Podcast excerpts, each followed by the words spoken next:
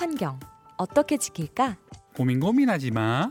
다경, 정은, 한스의 다정한 고민 상담소로 놀러오세요. 안녕하세요. 팟캐스트 다정한 고민 상담소입니다. 기후위기 시대에 환경 관련 고민 정말 많으시죠? 저희 채널로 사연 보내주시면 소개해드리고 속 시원하게 고민 상담해드립니다. 본격 기후상담소 오픈 gker@greenpeace.org로 주저 말고 사연 보내주세요. 쌤들 지금 여기 난리가 났습니다. 무슨 일인가요? 아니 지금 우리 쌤들이 다 감기에 걸려버렸어요. 네. 오늘이 지금 화요일이거든요. 녹화일이. 그런데 맞아요. 오늘부터 갑자기 날씨가 너무 추워져서 저도 맞아요. 패딩을 꺼내 입었습니다. 그러니까 반팔 입다가 말이죠, 여러분. 그렇죠. 갑자기 또 패딩을 꺼내 입어야 하는 이런 굉장히 이상기후. 그래서 요즘에 정말로 감기 걸리신 분들 많은데 저희 청취자분들께서도 건강 관리 잘하시고 네, 또 아프신 분 없었으면 좋겠네요. 네, 아프신 분들은 이 팟캐스트 들으면서 꼭 나으시길 기원합니다. 그나저나 저희가 말이죠. 지난주에는 네. 해양 오염에 대해서 우리 공해상의 바다를 어떻게 보호해야 되나 이런 캠페인에 대해서 좀 소개를 드렸는데 네. 또 댓글이 좀 달렸나요? 아, 또 댓글이 기가 막히게 달렸죠. 어떤 건가요? 네, 타영쌤 어떤 건가요? 네, 기노우님께서 항상 저희 댓글 달아주시는 아, 네. 어유 감사합니다. 네, 바다가 쓰레기와 어업활동의 여파로 얼마나 피해를 입고 있었는지 알 수 있었습니다. 공해는 주인 없는 땅이 아니라 지구촌 사람 모두의 소중한 영역이라는 것을 더 많은 사람이 느끼길 바랍니다. 라고 정말 되게 열심히 들어주신 그게 티가 나는데요. 너무 감사합니다. 정말 너무너무 감사합니다. 우리 공해 보호를 위한 해양 캠페인도 열심히 하고 있으니까요. 많은 관심 부탁드릴게요. 광고 듣고 오겠습니다. 안녕, 난 생물다양성 캠페이너 최태영. 이제부터 내가 벌이 사라지면 먹기 어려워지는 것들을 얘기해볼게. 수박, 호박, 배추, 배, 사과, 키위, 딸기, 당근, 오이, 망고, 양파, 멜론, 체리, 레몬, 가지, 라임, 아보카도, 애플파이, 과일, 빙수, 블루베리, 고기, 우유, 크림커피, 화채, 아몬드까지? 이거보다도 더 많다고? 꿀벌을 살리고 싶지? 그린피스와 함께 정부에 꿀벌을 지켜달라고 요구해줘. 네, 안녕하세요. 저는 지난달에 결혼한 따끈따끈한 새 신부입니다. 결혼 후 큰 고민이 생겨서 사연을 보냅니다. 원래 전 여의도에서 자취를 하면서 코앞에 10분 거리의 직장에 다녔어요. 그런데 남편 직장 위치 때문에 결혼 후에 경기도 외곽에 보금자리를 마련하게 됐습니다. 출퇴근 왕복 90km, 고속도로 70km가량, 시내 20km가량인데요. 우선 내연기관차는 기름값이 계속 올라가는 상황이라서 배제하고 있고 연비나 보조금을 생각하면 전기차를 사고 싶긴 한데 충전이 조금 힘들 것 같아서 하이브리드 차와 계속 고민 중입니다. 참고로 회사에는 전기차 충전기가 없습니다. 어떤 차를 사야 좋을까요? 그린피스 캠페이너님들. 네, 오늘은 저희가 이렇게 차와 관련된 사연을 또 네. 가지고 왔는데요. 그래서 캠페이너 한 분 쌤을 모셨습니다. 저희가. 맞아요. 저희의 이 고민이 저희만으로 해결이 안 될 것 같아가지고 네. 맞습니다. 네, 전 세계 최초 공개하는 저희 캠페이너 선생님이 있는데요. 캠페이너 선생님 소개 한번 부탁드립니다. 네, 안녕하세요 선생님들 그리고 청취자 여러분. 저는 그린피스 친환경 자동차 캠페이너 홍혜란이라고 합니다. 반갑습니다. 반갑습니다. 아니 우리 홍혜란 선생님이 원래 네. 굉장히 옷 굴러가는 목소리이신데 말이죠. 살짝 저희가 앞서서 말씀드렸지만 감기가 예, 감기가 굉장히 강타를 하고 있어가지고 살짝 그런 점 양해를 부탁드리고요.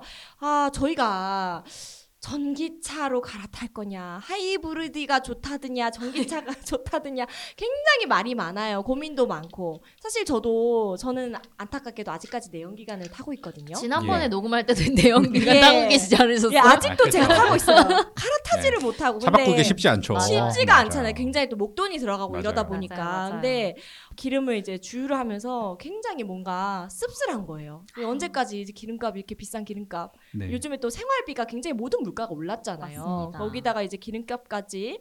그래서 아 물론 이제 가격도 가격이고 전기차로서 갈아타야 되겠다. 주유값이 너무 비싸다. 이런 생각을 사실 매일매일 하는 것 같아요. 근데 저희 이제 팟캐스트 다정한 상담소의 한스쌤이 또 전기차를 타시잖아요. 네, 제가 타고 있죠. 제 차를 그때 제가 한번 뒷자리에 타봤잖아요. 굉장히 네. 조용하고 네. 굉장히 내부가 넓고 새 차더라고요. 아 네. 그렇죠. 새 차긴 하죠. 네. 관리를 잘하셨나 봐요. 저도 탔던 것 같은데? 쌤도 사셨잖아요. 저는 그때 뭐가 안 떼진 상태 진짜 새 차일 때 탔어요. 뭐가 덕지덕지 붙어있었을 때. 네. 지금은 떼셨나요? 아니요. 지금도 안 떼고 있습니다. 아 네. 네, 네. 근데 이런 고민을 하시는 분들이 많나요? 지금 차 사시는 분들은 고민 많이 할 것 같아요. 맞아요. 네. 왜냐면은 전 세계적으로 이제 내연기관차 판매 중단한다 이런 얘기들도 나오고 있고 그쵸, 추세가 추세다 보니까 자동차들도 자동차 회사들도 계속 뭐 전기차를 계속 내고 있는 상황이다 보니까 네. 그래서 여러 가지 고민들이 많으실 텐데 이런 고민들을 저희 우리 홍예란 캠페이너와 함께 같이 풀어 나가 보도록 하겠습니다. 자, 우선은 저희 그린피스의 이 친환경 자동차 캠페인 어떤 건지 한번 짧게 소개 부탁드립니다. 그린피스 친환경 자동차 캠페인은 이 현대자동차를 포함한 세계 주요 자동차 기업들이 경유나 휘발유로 움직이는 내연기관차의 판매를 중단하고 탄소를 배출하지 않는 전기차로 빠르게 전환할 것을 촉구하는 캠페인입니다. 네, 쌤들 혹시 지난해 전 세계 온실가스 배출량에서 수송 부분이 몇 %를 차지하고 있는지 아시나요? 수송 부분이요? 수송이면 네. 이제 뭐 승용차도 포함되고 뭐 버스 같은 화물차 이런 거 다 포함하는 그쵸. 거죠? 비행기까지. 육상 수송 부문으로 말씀드리고 싶은데 그러면 네. 승용차랑 화물차 포함돼요. 그것만 했을 때 어디 보자. 아무래도 이제 자동차가 굉장히 많다 보니까 제가 생각할 때는 저는 한 10%? 저는 이 수송 부분이 축산 부분이랑 비슷하다고 얘기를 들었어요. 맞아요, 맞아요. 근데 요즘 굉장히 축산 부분에서 나오는 온실가스가 많다고 해가지고 한 15% 되지 않을까요? 쌤들 그래도 네. 근접하게 가고 있습니다. 네, 2022년에 네. 전 세계 온실가스 배출량의 18%가 이 육상 수송 부문에서 발생을 했는데요. 18%나 되는군요. 네네. 네네. 네, 자동차 산업이 이렇게 온실가스 배출에서 매우 큰 부분을 차지하고 있는 만큼 이 수송 부문에서 탄소 배출량을 줄이는 게 굉장히 중요합니다. 네, 정말 중요한 또 캠페인을 진행을 하고 계시네요. 그런데 말이죠. 우리 자동차 캠페인 팀에서 네. 3년째 보고서가 나오고 있어요. 어떤 보고서인가요? 네, 쌤들 잘 아시는 것처럼 그린피스가 매년 자동차 기업들의 친환경 성적표를 공개하고 있어요. 올해로 3년째를 맞이했는데요. 저희가 이 보고서를 발간하는 목적은 자동차 기업들이 발표했던 온실가스 감축 공약을 얼마나 잘 지키고 있는지 점검을 하고 그리고 앞으로 나아갈 방향을 제시하기 위해서예요. 그래서 올해는 탈내연기관 계획, 공급망 탈탄소화 그리고 자원 효율성 및 지속 가능성 제고라는 이 세 가지 기준으로 전 세계에서 정말 자동차를 많이 판매하고 있는 15개 주요 자동차 기업들이 평가를 했습니다. 네. 그럼 이게 3년째 진행하고 있는 거면 3년 동안 기업들이 어떻게 바뀌었는지도 좀 상세히 알 수 있겠네요. 네, 맞아요. 그래서 오늘 그 내용을 좀 소개해드리고 싶은데요. 네. 저는 근데 궁금한 게 저희 청취자분들께 조금 더 설명해 줬으면 좋겠는 게 공급망 탈탄소화 이게 자동차 시장에서는 뭘 의미하는지 좀 궁금해요. 보통 이게 저희가 전기차를 생각하면 전기차는 주행 중에는 이 탄소를 배출하지 않기 때문에 친환경적이라고 네. 생각을 하잖아요, 사람들이. 네네. 근데 요즘은 많은 분들이 알고 계신 것처럼 이게 원재료 생산부터 이 생산, 제조 그리고 판매하고 주행하는 모든 과정에서 탄소가 배출을 하고 있어요. 배출되고 있어요. 그래서 이 전체적인 프로세스에서 탄소 감축이 이루어지지 않으면 이 탄소 중립을 이루기 어렵기 때문에 특별히 이 부분을 평가 항목에 포함해서 네, 보고 있습니다. 그래가지고 제가 이제 막 전기차 사야 된다 하면 주변에서 전기차를 만드는데 온실가스가 더 많이 배출된다 이런 말 하시는 분이 많거든요. 그런 얘기는 네. 진짜 항상 레파토리처럼 나오는 것 같아요. 저희 맞아. 일반 소비자 입장에서 시민 그렇죠. 입장에서 전기차 뭐 환경을 위해서 가야 되지 않을까 하면은 꼭 그런 말씀하시는 분들이 있더라고요. 그래서 오늘 혜란 쌤이 제대로 조목조목 좀 짚어주세요. 결과 발표 부탁드립니다. 네. 그렇다면 이 올해 보고서의 주요 결과가 궁금한데요. 좀 주목할 만한 키 파인딩은 무엇일까요, 혜란 쌤? 우선 이 순위를 살펴보면 쌤들 올해 친환경 성적 1위 한 자동차 기업이 어디일까요? 제가 발표하겠습니다. 1위는 벤츠 아, 네. 2위는 진짜. BMW가 차지했습니다. 아, 독일 기업들이 좀 앞서간다. 모두, 네. 이렇게 볼 수 있겠네요. 네, 근데 쌤도 이게 이 성적을 그렇게 막 이 기업들이 자랑스러워하기는 어려울 것 같아요. 왜냐하면 이 1, 2위의 성적이 100점 만점에 41점 그리고 40점이거든요. 절반도 못 받았네요. 네. 네. 과락이네요, 과락. 과락이네요. 네. 네. 그 정도로 이 15개 주요 자동차 기업들의 친환경 점수가 전체적으로 하향 평준화되어 있어요. 네. 그리고 다른 기업들을 살펴보면 지난해 전기차를 한 대도 팔지 않은 스즈키를 비롯해서 토요타, 니산 같은 일본 자동차 기업들은 최하위권에 머물렀고 현대 기아는 9위로 올해도 중하위권을 못 벗어났습니다. 아, 저희도 그렇게 자랑스럽지 못한 한국 그렇죠. 기업의 점수네요. 특히 또 일본 기업들이 굉장히 또 바닥을 기고 있다. 이런 점도 좀 눈여겨볼 만한 것 같고 네, 현대기아도 맞아요. 여전히 조금 중간보다 더 못한 점수를 받고 있다. 네. 이런 것들 좀 전 세계적인 위치를 좀 알 수 있네요. 네. 그리고 이 기업들이 전기차를 얼마나 판매하고 있는지 또 살펴보면 선생님 최근에 이 전기차에 관한 기사나 광고를 좀 보셨나요? 그냥 어디서나 전기차 광고는 정말 많이 나오는 것 같아요. 그렇죠. 요즘 나오는 차는 거의 다 전기차인 것 같거든요. 네. 그렇죠. 네. 선생님도 말씀하신 것처럼 이렇게 전기차에 대한 기사나 광고가 굉장히 많이 보이다 보니까 전 세계적으로 이 전기차 전환이 굉장히 빠르게 이루어지고 있는 것처럼 보이실 텐데요. 이 15개의 자동차 기업이 지난해 판매한 자동차의 무려 94%가 내연기관차였어요. 94%가 네, 대신에 6%만 친환경차였던 건가요? 네. 그거 그 분류는 또 네, 또 세부적으로 다를 수 있는데 대신 이 기업들의 무배출 차량의 시장 점유율은 43%에 불과했습니다.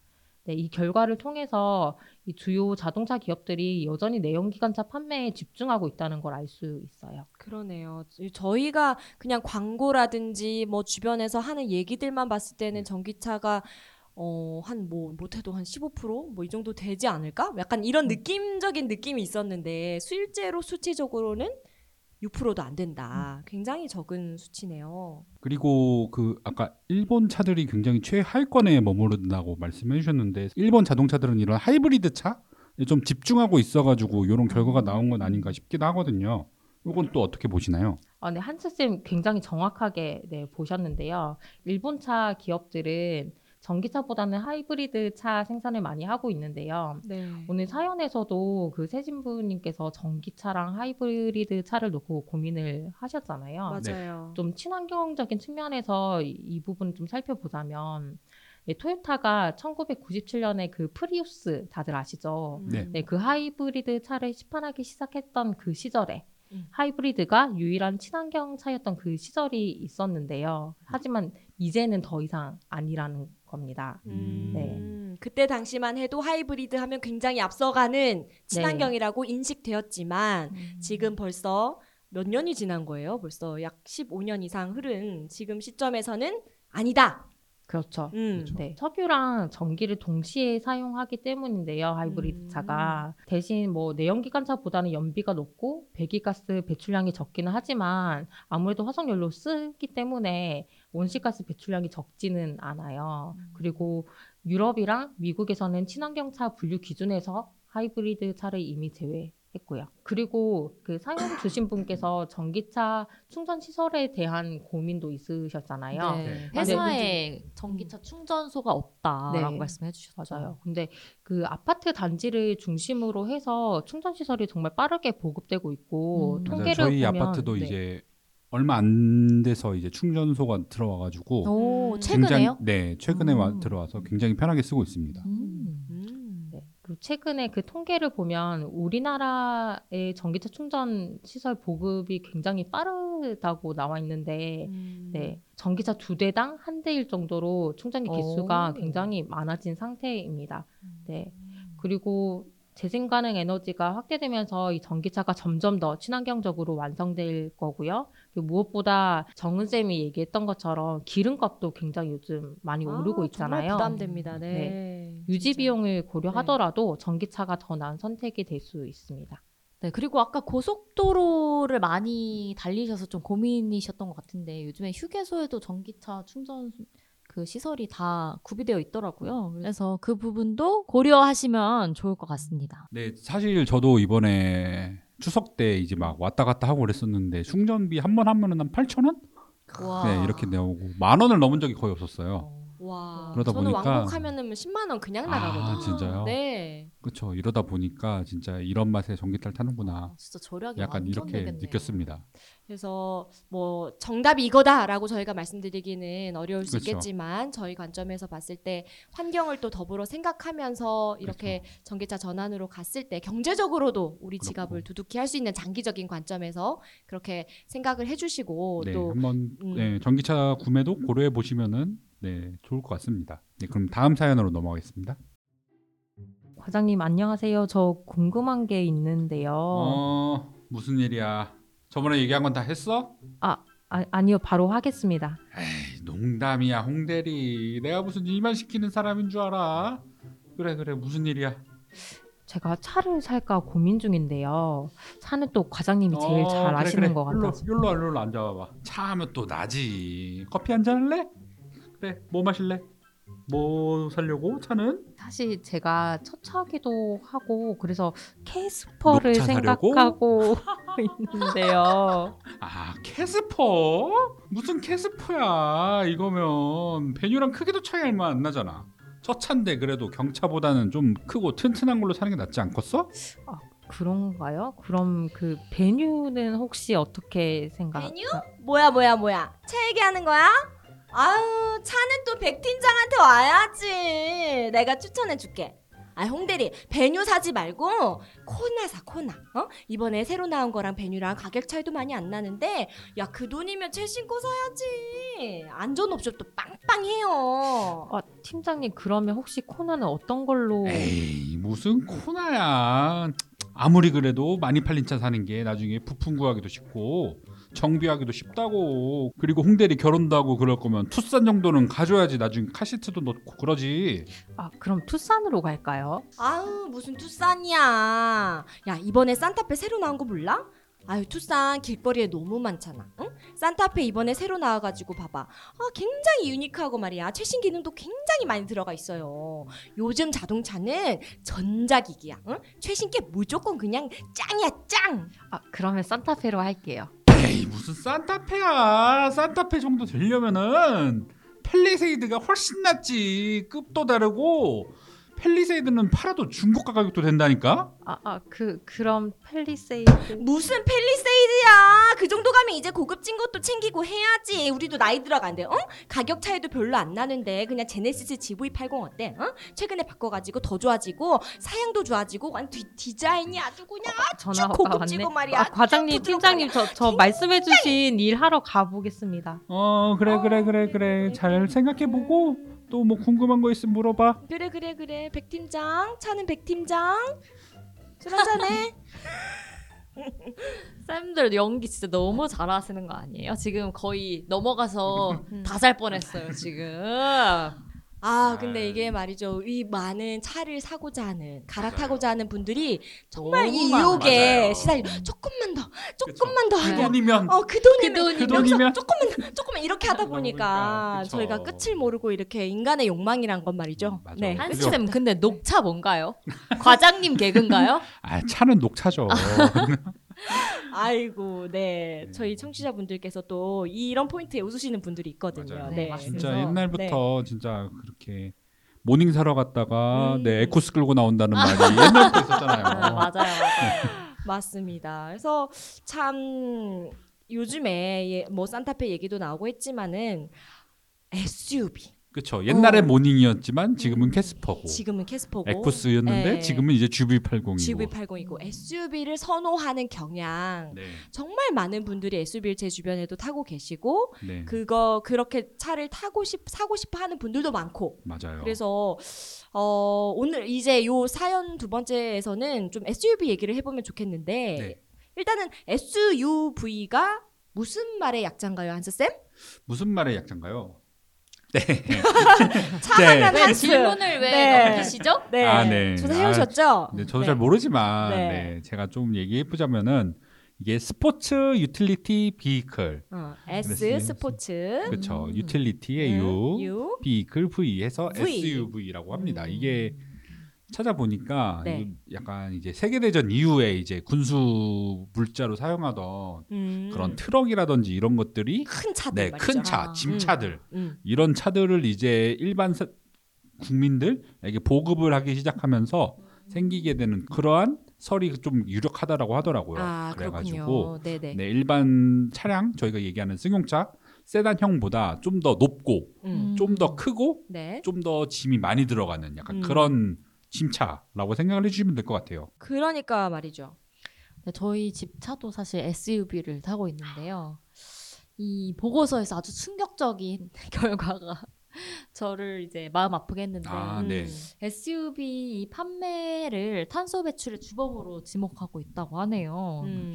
근데 이제 최근 국내에서 또 SUV가 크게 인기를 끌고 있잖아요. 맞아요. 아까 말했듯이 주변에 SUV 타시는 분들 너무너무 많아요. 진짜 그쵸. 뭐 결혼하신 분도 아니고 그냥 홀로 사시는 청년분들도 SUV를 선호하시더라고요. 근데 이 현상이 우리나라만 그런 건지 좀 궁금하고 이 SUV가 왜 탄소 배출의 주범인지 왜 문제인지가 좀 궁금해요. 혜란쌤. 네, 요즘 SUV 굉장히 다들 좋아하시는데요. 우리나라뿐만 아니라 유럽이나 미국 그리고 주요 자동차 시장에서 이 SUV가 점점 늘어나고 있어요. 저희가 SUV를 탄소 배출의 주범으로 지목하는 이유는 자동차 철강을 생산하는 과정에서 발생되는 이 탄소 배출량과 낮은 연비 때문인데요. SUV는 중형 승용차보다 철강이 20% 정도 더 많이 사용되는 만큼 이산화탄소 배출량도 많고요. SUV는 또 높은 무게랑 낮은 연비 때문에 일반 중형차랑 비교할 때 최대 25% 더 많은 연료를 소비합니다. 그러니까 뭐 탄소 배출 관점에서 보자면 SUV가 굉장히 무게적인 것도 그렇고 철강 사용도 그렇고 연비도 그렇고 많은 부분이 역할을 한다는 거네요. 네, 맞아요.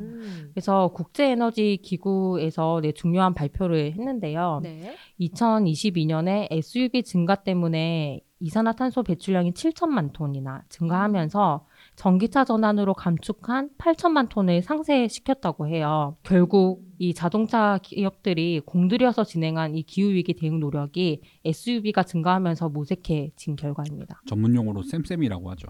또이또이. 예, 또이또이. 이쯤 되면 네. 한스쌤이 굉장히 분해해야 하는 상황인 맞아요. 거죠. 제가 비싼 돈 주고 전기차 샀는데 네. 지금 SUV 때문에 말짱 도루묵이 되고 있는 거잖아요. 네, 맞아요. 네. 이래서 이 SUV는 기후위기에도 안전하지 않고 또 사람한테도 안전하지 않은 자동차예요. 보통 저희가 SUV 하면은 안전하다 뭐 이런 얘기 때문에 맞아요. 많이 타려고 하는 분들이 많고 처음 차를 사려고 하는 분들도 좀 튼튼하게 타고 싶다 이래서 SUV 타시는데 안전하지 않다, 사람에게 안전하지 않다 이건 어떤 면에서 그렇게 보시나요? 네, 보통 이 SUV가 덩치가 크다 보니까 사고가 났을 때 오히려 내가 안전하다고 생각하실 텐데요. 네. SUV가 이 차고가 높고 그만큼 승용차보다는 무게 중심이 높기 때문에 고속주행을 할 경우에는 전복될 위험이 더 높습니다. 네, 미국 고속도로 안전보험협회에서 발표한 사고 관련 통계를 보면 전복사고로 전체 탑승자가 사망한 비율이 SUV가 자동차의 2배인 걸로 나타났습니다. 아, 이거는 굉장히 새로운 사실이네요. 그러네요. 전혀 몰랐어요. 그리고 이 SUV가 운전자뿐만 아니라 보행자 측면에서도 훨씬 위험한데요. 그런가요? 네. 차량이 시속 64km 이상으로 달리다가 만약에 보행자와 충돌을 하면 사고가 나면? 네. 보행자 사망률은 평균 54%이지만 이 충돌한 차종을 SUV로 한정을 하면 사망률이 100%라고 어머나. 나왔습니다. 와, 네. 64km 정도로 빠르게 달릴 때 사고가 쾅 났을 때 SUV는 그냥 다 숨진다는 거잖아요. 네, 보행자가. 그렇다는 거죠. 아이고, 정말 이 위험한 SUV가 근데 이렇게 판매가 증가되고 있다는 게 심각한 문제 같은데요. 혹시 이 SUV를 규제하는 사례는 따로 없을까요? 네, 프랑스 파리에서는 내년부터 SUV에 주차요금이 추가로 부과될 예정입니다. 네.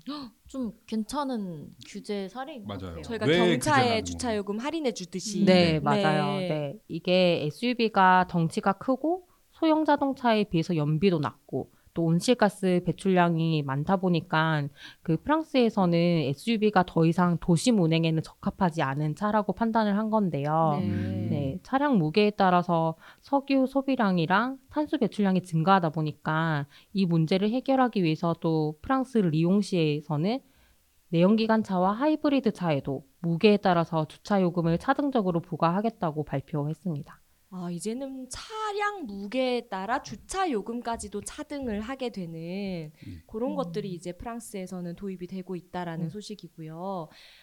그러면 아무래도 저희는 또 국내 기업, 현대기아의 성적이 되게 궁금한데, 아까도 9위 정도에 머물러 있다 이렇게 하셨는데, 그렇다면 이 3년 동안 보고서를 만들어 오셨는데 그 흐름에서 현대기아차가 어느 위치 정도라고 볼 수 있나요? 네, 현대기아는 저희가 자동차 기업들 친환경 성적표를 공개한 3년 동안 계속해서 중하위권에 벗어나지 못하고 있어요. 아, 제자리 걸음이네요. 네네. 다른 자동차 기업에 비해서 전기차 전환 속도가 느리고 또 높은 SUV 비율 때문에 올해 9위에 머물렀는데요. 특히 2022년 현대기아의 SUV 판매 비율은 53%로 지난 5년 동안 계속해서 SUV 판매량이 증가해 왔고요. 중국 기업인 창청자동차와 함께 전체 자동차 판매의 절반 이상을 SUV가 차지하는 몇 안 되는 기업으로 나타났습니다. 두 대 중에 한 대는 SUV를 팔고 있다. 이게 국내, 해외 다 합쳐진 판매량인 거죠? 네.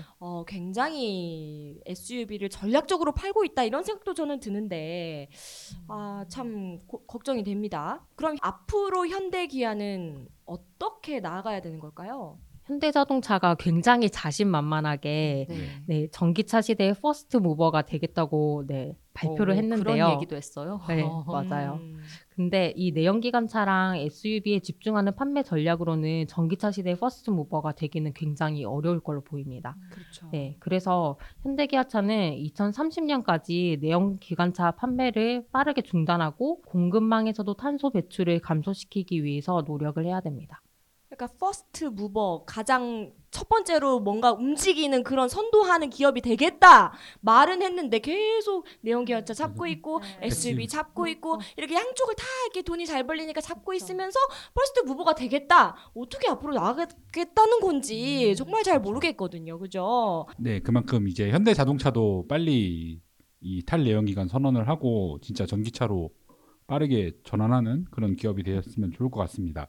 그리고 오늘 사연에 나왔었던 요 두 가지 사연에 대해서 이렇게 지금 진짜 고민하시는 분들이 되게 많잖아요. 이 전기차로 바꿔야 되는지 아니면 SUV로 바꿔야 되는지 이렇게 다음 차를 구매하기 위해서 좀 고민하고 있는 이런 분들에게 혜란쌤이 한마디 해주신다면 어떤 것이 있을까요? 사실 전 세계의 자동차는 95%의 시간에 주차된 상태로 있으면서 막대한 공간을 차지하고 있어요. 아, 95%는 잠을 자고 있는 거예요? 네, 그냥? 그런 거죠. 그거 그렇게나 많이 주차된 시간이 길단 말이에요. 네. 그리고 평소 자가용을 혼자서 많이 타잖아요. 그렇죠. 네. 그러면서 이 사람들을 위한 공간이어야 할 곳들을 자동차가 차지하고 있어요. 네. 그래서 가능하면 대중교통을 이용하는 게 좋지만 자가용이 꼭 필요하신 분들은 유지 비용과 그리고 환경적인 측면을 생각해서 전기차 구매를 생각해 보시면 좋을 것 같고요. 네네. 그리고 제가 말씀드리고 싶은 건 무엇보다 사용 목적을 생각해 보시면 좋겠어요. SUV를 구매하고 싶어 하는 분들은 이게 아무래도 큰 차량을 타다 보면은 좀 있어 보인다거나. 맞아요. 네. 하차감 요즘 얘기하죠. 그리고 뭔가 좀 남들이 보는 시선? 그쵸. 그런 맞아요. 것들도 있고. 그런 것들을 신경을 쓰시는 분들이 있는데요. SUV는 사실 원래는 오프로드 주행에 적합하게 개발된 차잖아요. 자칫 잘못하면 집 앞에 가볍게 공원을 산책하는데 굉장히 비싼 고성능 고어텍스를 입고 아이젠을 착용하고 걷는 모양이 될 수 있습니다. 되게 적절한 비유예요. 과하다. 그런 거죠. 투머치죠. 그래서 자동차 구매를 고민하는 분들이 계시다면 남의 눈 신경 쓰지 않고 내 일상과 사용 목적에 가장 적합하고 무엇보다 사랑하는 가족들의 지속 가능한 미래를 지켜줄 수 있는 자동차를 선택하시면 좋겠습니다. 아, 오늘 말씀 너무 저도 와닿고, 저도 이제 아이를 키우는 사람 입장에서 보면은 주변에 뭐 애들 때문에 SUV 타야지 뭐 이런 분들 있어요. 뭐 카시트 해야 되고. 근데 우리 아이들이 살아갈 미래를 생각해보면 내가 타는 이 SUV 때문에 네. 이 탄소 배출로 인해서 아이들이 정말 아름다운 자연을 누리지 못할 수 있다. 뭔가 이런 좀 조금 더 멀리 보는 관점에서의 그런 인식 전환이 필요하지 않을까? 네. 이런 생각을 좀 하게 되네요. 그리고 맞아요. 인터넷에서 보면은 이제 아파차 하면은 이제 기본 산타페, 소렌토, 카니발 맞아요. 이 크기부터 시작을 하거든요. 이게 진짜 과연 그렇게 커다란 짐차가 그렇게 필요한가? 이런 생각도 가끔 들고 이런 게 필요하면은 또 이런 소카라든지 이런 것을 통해 가지고 언제든지 공유 경제 네. 공유하면서도 사용할 수 있지 않을까? 약간 이런 생각도 듭니다. 저도 주변에 가장 친한 친구 이렇게 4명이서 자주 놀러 다니는데 그중에 2명이 이제 아이 없는데 SUV 타고 있어요. 그래서 물어봤어요. 너네는 왜 SUV를 타냐? 네. 그랬더니 안전하다고 하더라고요. 그래서 오늘 혜란쌤이 말씀해주신 그 안전하지 않다는 결과가 사실 굉장히 충격적이었고 그게 엄청나게 큰 오해였구나라는 거를 이제 알게 되어가지고 이런 사실이 좀 많이 알려졌으면 좋겠다는 생각이 들고요. 또 저희가 이제 이 SUV에 관한 더 자세한 내용에 관한 리포트가 나온다고 들었습니다. 혜란쌤. 아, 어떻게 아셨죠? 비밀이었는데. 네, 사실 그 SUV에 대해서 이런 이야기들을 하면 대부분 몰랐다고들 하세요. 그래서 저희가 이번에 전 세계에서 자동차를 가장 많이 팔고 있는 5개 기업들을 대상으로 이 SUV를 조금 더 세부적으로 들여다보기 위해서 분석한 보고서를 발행하려고 준비하고 있거든요. 아, 네, 많은 관심 부탁드리겠습니다. 네, 오늘은 저희가 전기차에 관한 2가지 사연을 들어봤는데요.